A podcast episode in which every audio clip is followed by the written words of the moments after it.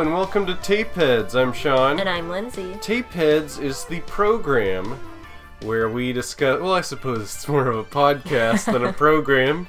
Uh, Tapeheads is the podcast where we select a VHS tape from either my collection or Lindsay's collection. We watch it, then we talk about it. Unfortunately, we took kind of an extra week off this time. Thanksgiving holiday. Thanksgiving holiday, blah blah blah. Not we, really. yeah, we were mostly just lazy, lazy and depressed. Not been a great couple of weeks, guys. So, uh, for posterity's sake, we're recording this on November 27th, 2016. On our previous episode, Beauty and the Beast, which was earlier this month, um, we were full of vigor and hope and life, Dreams. dreams, and and I and I in my giddiness, uh, in my naivete, uh, said that we would be doing Tom and Huck as our next episode, which is um, you know, Essentially, it's a celebration of young life, and we didn't really feel like celebrating life. So I ended up suggesting to Sean that maybe we should watch something else that better fit our mood. um, after the events of November 8th, Tom and Huck just felt like an inappropriate choice for just kind of the mood that this nation is in, the mood that we're in. So I selected something a little more fitting for this moment, and that is uh, 1979's Mad Max, a post apocalyptic thriller in which uh, Mel Gibson's Max Rockatansky, who, uh, along with his team of cops, fights a band of uh, roving biker marauders. No trailers on this VHS, unfortunately. It's one of those good times tapes. It's a low budget, kind of exploitation y movie out of Australia, directed by the great George Miller, who would go on to direct uh, all of the other movies in the Mad Max series The Road Warrior Beyond Thunderdome, and most recently, the critically acclaimed Fury Road. One of the actors from this film went back to Fury Road, correct? Yeah, the main villain, uh, Toe Cutter. Can't exactly pronounce his name. Hugh Keays-Byrne. Sorry if I'm botching that, but he plays the main villain in Fury Road as well. So it's kind of a nice callback. But as a new character. As a new character, yeah. Sean, you pointed out this is a tape that was released by Good Times Entertainment, and they also did the Halloween 2 tape that we had watched in another show, and I think maybe a few other of our tapes. But anyway, they were known for doing really inexpensive copies. They would use a format that was just lower quality to give people cheap tapes. They were also known for doing a lot of fitness tapes and stuff. They'd sort of market things as if they were Disney titles, but they weren't. they were sort of like a lot of knockoffs. I These- had some of those Disney Yeah. titles. Yeah, so I would say that Good Times didn't necessarily put out a great product, but they did put out some very good movies, albeit in not very high quality, even by VHS standards. One of the most striking things of watching Mad Max on VHS is, or this copy, is all of the voices have been dubbed over with American accents. And not that well. Not that well. Even Mel Gibson in the original version had an Australian accent. He was born in the States, but he grew up mostly in Australia. And he was a, a baby-faced 23-year-old when this one Only came out. 23. He looks so young. He's so young. And, uh... Before he had any inkling of being an anti Semite. Yeah. Yeah, I have very complicated feelings about Mel Gibson because so many of his roles, including this one, I love so much. Martin Riggs in the Lethal Weapon movies, and I think he's a very talented filmmaker, and I think that he has a lot of interesting ideas about uh, filmmaking and acting and storytelling at large. But uh, he's also a deeply troubled person with some also some very troubling ideas and attitudes. It's really a shame because he showed so much promise. He had such a really wonderful career and then he just ruined it by being kind of shitty. Yeah, it's it's tough. I a lot of times I can separate the the man from the performance. I think it's easier in these older films. I can watch this and Lethal Weapon and sort of make that distinction, but It's kind of like a before and after thing, like before we knew and after we knew. yeah, but even we recently saw What Women Want, which was 2000, and even that I could sort of see like this other sort of creature starting to creep in and he looks like Mel Gibson and talks like Mel Gibson, but there's something else going on there. Oh man. Although I don't think he really had his full meltdown until what was it, 2005, 2006. Something like that. But you don't just suddenly have those views out of nowhere. It's true, but I think that he's pretty good in this, and he's great in the follow-up, uh, the Road Warrior. yeah, but there's definitely a reason that he wasn't invited to do a cameo for Fury Road. Yes, yes. So this is the first film directed by George Miller. Who was a dentist? Uh no, he worked in an emergency room. There we go. and he, he, was a doctor. saw all these brutal traffic accidents come in. And I guess at a certain point, he just decided to himself, hey, I could make a movie about this. Made a very interesting career move, and I'm really glad that he did. Are you familiar with these films at all? Had you seen any of the other ones in the series? I know my parents are fans, but I actually haven't seen any of them. I was kind of bummed that I mean I understand we have to watch the VHS version, but I was kind of bummed that I didn't get to see the version with the Australian accents because the dubbing really was distracting and kind of flat. Yeah, I mean, I think one of the big appeals of this movie, this is my first time seeing it with the American dubbing, although it's notorious and I definitely heard of it. One of the biggest joys of this movie is just how the villains are not like these real tough guys, they're more like these kind of Monty Python, like kind of silly characters that are also capable of like extreme violence. They're almost like like the Droogs in Clockwork Orange or something like that. They're very silly and their voices and the way they behave are very silly. Like there's extended scenes of them like partying on the beach with like a mm-hmm. blow up doll and just doing all this weird stuff, eating ice cream and things that you wouldn't normally see like a tough biker gang doing. And that all kind of falls flat when they're dubbed with American accents. So I actually really struggled with the biker gang because they were almost a little too silly, but then they were so threatening. And when they were being threatening, I kind of was, I could believe it, but I just didn't understand their motivations because it was. It seemed like the the point of it was that they just were chaotic and wanted to create pain and chaos and trouble in this world, and that was the only sort of thing driving them. It didn't feel that three dimensional to me. Yeah, I think that that's such a careful balance between being threatening and sort of silly, and it works in the Australian dub. Um, and for a long time, this American dub was the only one that was available. I think it was only until the DVD came out in the mid 2000s that you could see this version in the States. But it was an unfortunate decision. I guess they just thought that American audiences wouldn't want to hear Australian voices, but it's very it was a very odd choice. I wonder if they had theories about the audio quality, maybe, of the original, and they thought a dub would be clearer. Well, this is even the version that was theatrically released in America. Uh, okay. and so I almost feel like they're sort of playing to the cheap seats and thought that the drive-in crowd probably they're sort of pandering to to, to you know that audience, but I feel like they wouldn't have really cared. Yeah, I just because we watched some clips just before recording of the Australian dialogue, and it seemed very clear Mm-hmm. and very understandable. So I don't really see it. And American audiences have watched British films with English accents and all that stuff, and didn't seem to have a problem. The plot of this movie is fairly simple, although it's uh, complicated just because it's sometimes hard to follow. I had a lot of trouble following the story, but I think it was also because I kept getting distracted by the dubbing. Yeah, and I think it's a little hard to get a hang of this world because it is post apocalyptic, but a lot of institutions are still in place. It isn't like the other movies in the series where it's completely broken down. We still have cops and lawyers and towns and it's clear that there's a shortage of gasoline, mm-hmm. but it it hasn't completely gone away, and it's isn't being used as a currency as it is in other films. Yeah, and I guess that's the other thing that didn't really work for me with this is I, I know it was probably impacted by their budget. They just didn't have enough to afford to create a really detailed world.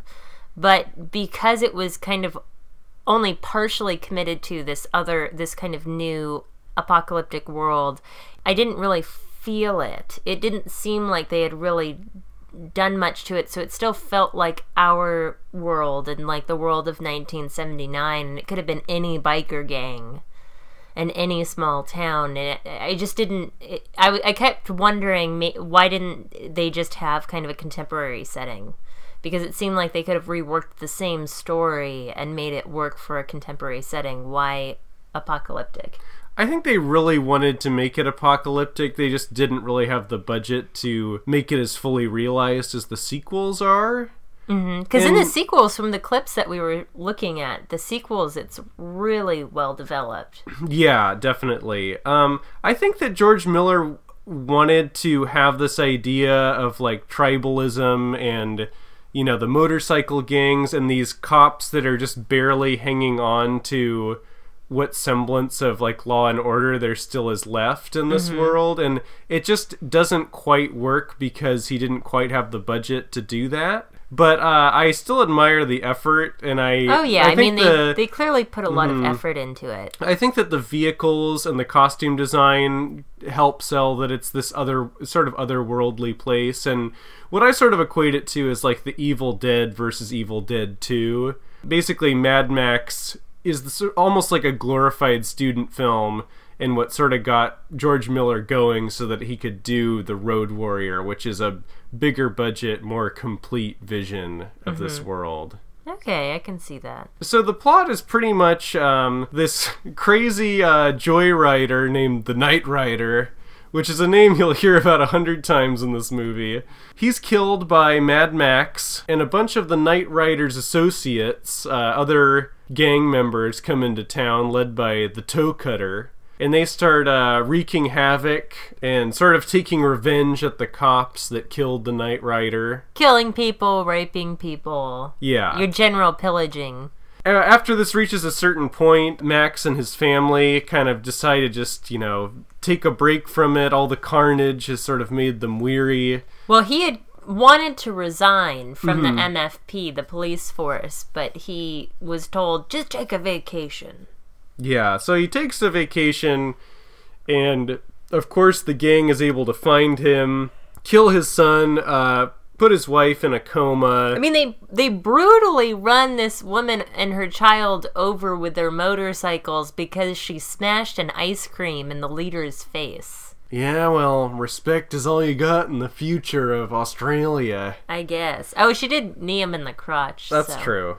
I guess she deserved it. And from there, it's a pretty conventional revenge movie, albeit kind of an anticlimactic one. It's interesting how the leader of the gang, Toe Cutter, gets killed off so quickly that I didn't even register that that was him that had been killed. No, we were both totally confused and hadn't weren't clear on how many people had died or that he had pretty much killed off the entire gang but one. He being Mad Max. Yes. Then the big uh, kind of finale of the movie is reserved for a younger member of the gang who kind of was the most, I want to say, reluctant, especially with the more violent aspects of the gang. And it was weird that he got this really intense uh, sequence where he's has his ankle handcuffed to the, a wrecked car and Max sets it on fire and gives him a hacksaw almost like a uh, precursor to Saw telling him that uh, he's got a better chance sawing through his ankle than the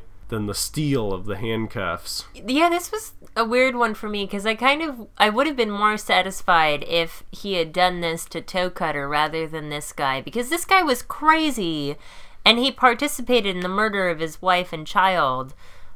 But really, Toe Cutter was the one that you wanted to see suffer, and we really didn't get to see his death at all. Yeah, it was really over like that. He slams into I guess the fake front of a semi truck. Yeah. They The- paid the semi truck driver fifty dollars for them to drive a motorcycle into the front of it. But he was afraid of damaging his truck, so they had to create a fake front to put on the truck. So if you watch the scene, you can kind of see that there's this overlay on the front of his truck. I was a little thrown by how they decided to spend some of their time in this film. Like, they don't really tell us who the old woman is that they go and run off to when they're taking their vacation. They stay with this woman. We don't really know who she is, why she's significant to them.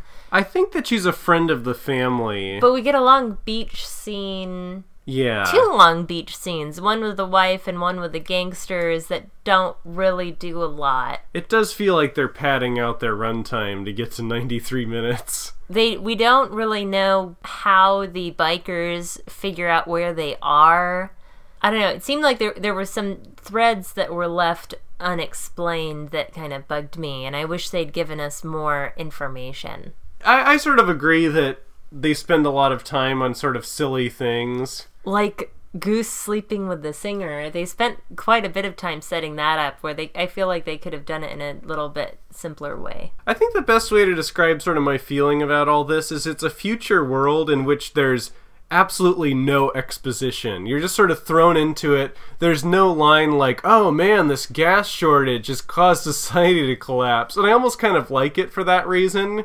The only way that you really know that this is the future for certain is there's a subtitle that says a few years from now at the beginning. Yeah, and Which I knew in itself is almost like as little exposition as you can give. Yeah, and I know there are some films that give you way too much exposition, like the Lord of the Rings series, for mm-hmm. example. So, I mean, I, I can respect them for wanting to pull back and kind of show us a little respect that we can follow them in the film, but I was a little confused. Yeah, I think things become clearer starting in the second one. They commit to this post apocalyptic world much, much more, in part because they have the money to do so. Yeah. You know, I just realized like one of those films that has a ton of exposition about the world is Harry Potter, but it doesn't really bug you because Harry is discovering this world with you. Yeah, there's really no way into this world because everyone's been living in it. Yeah. But you get the sense that society has crumbled and it's basically anarchy, and what remains of this Australian Highway Patrol and uh, just these gangs that exist out in the world at large. I do think that the way that they portray the family is pretty interesting. Just all these interesting non sequiturs, like she's a saxophone player, and they. Is she a professional saxophone player or is she just playing at It's home? never made clear. And I like that their baby is named Sprog. And, like, they're a weird family. And it could just be that that's the world they live in. Like, maybe Sprog was the most popular baby name that year, and we just don't know. But I don't know. A lot of the family stuff did feel perfunctory. And the second they show up on screen, I don't know about you, but just knowing revenge movies from the 70s, I knew they were goners. Like, they were just basically there to motivate the revenge part of the film. See, I didn't know it was a revenge movie, so I guess I didn't really figure out that they were gonna die until they were driving off with the old lady in the van trying to escape and the van stopped. And I was like, oh, they're gonna die and Mel Gibson's gonna have to get his revenge. Yeah. But going into the film, I didn't know that. I think that all of the Mad Max movies have pretty simple plots and they hinge mostly on the visuals and kind of what goes unspoken. I mean, this is true of even the newest one. It's basically one long chase sequence, but it works because the world is so interesting and the characters are so unusual. I don't know. I think maybe the problem with this one is again there's sort of a bare bones plot, but the world just isn't that much different from our own. Yeah, because I was also wondering how well realized you felt the characters in the film were. Did you really feel connected to Max and his wife and child and Goose and all of those guys?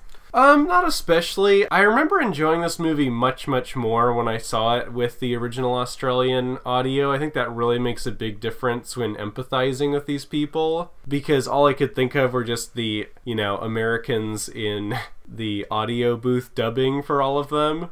Well, But- and sometimes the tone didn't match the expressions on their face. Like you could, there was, it wasn't, it just didn't feel like it matched super well.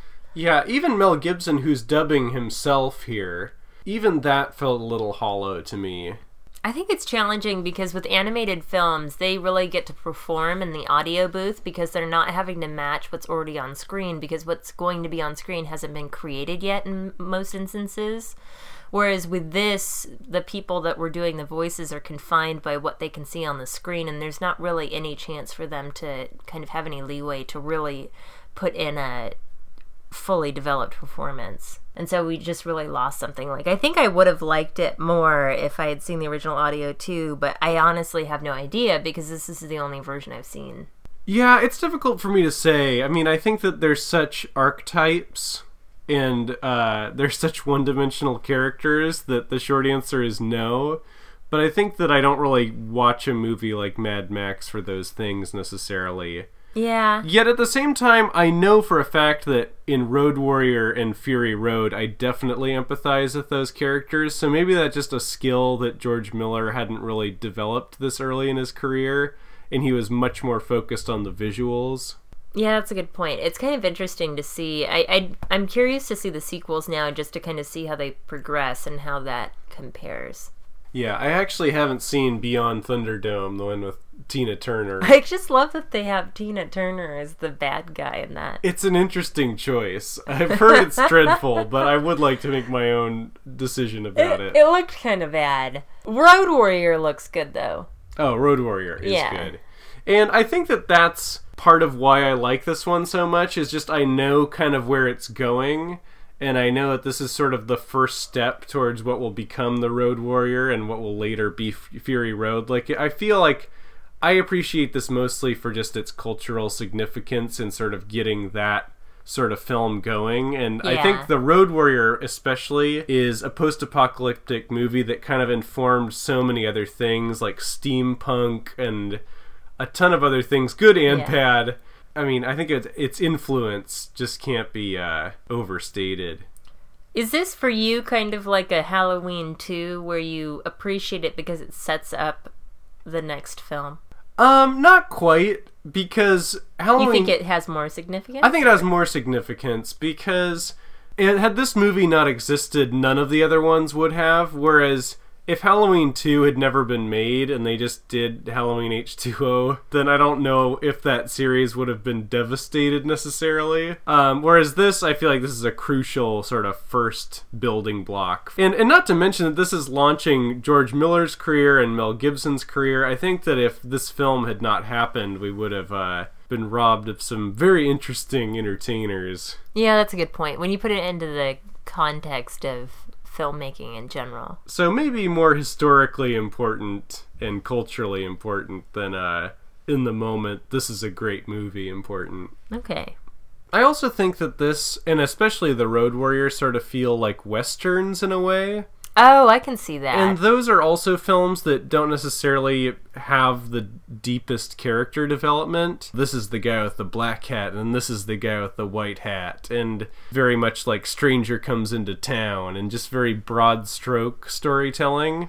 That makes a lot of sense when you put it that way. I, I think that's a great comparison because it makes like I can I can um, feel like it helps me understand the motivations and the influences of this film too.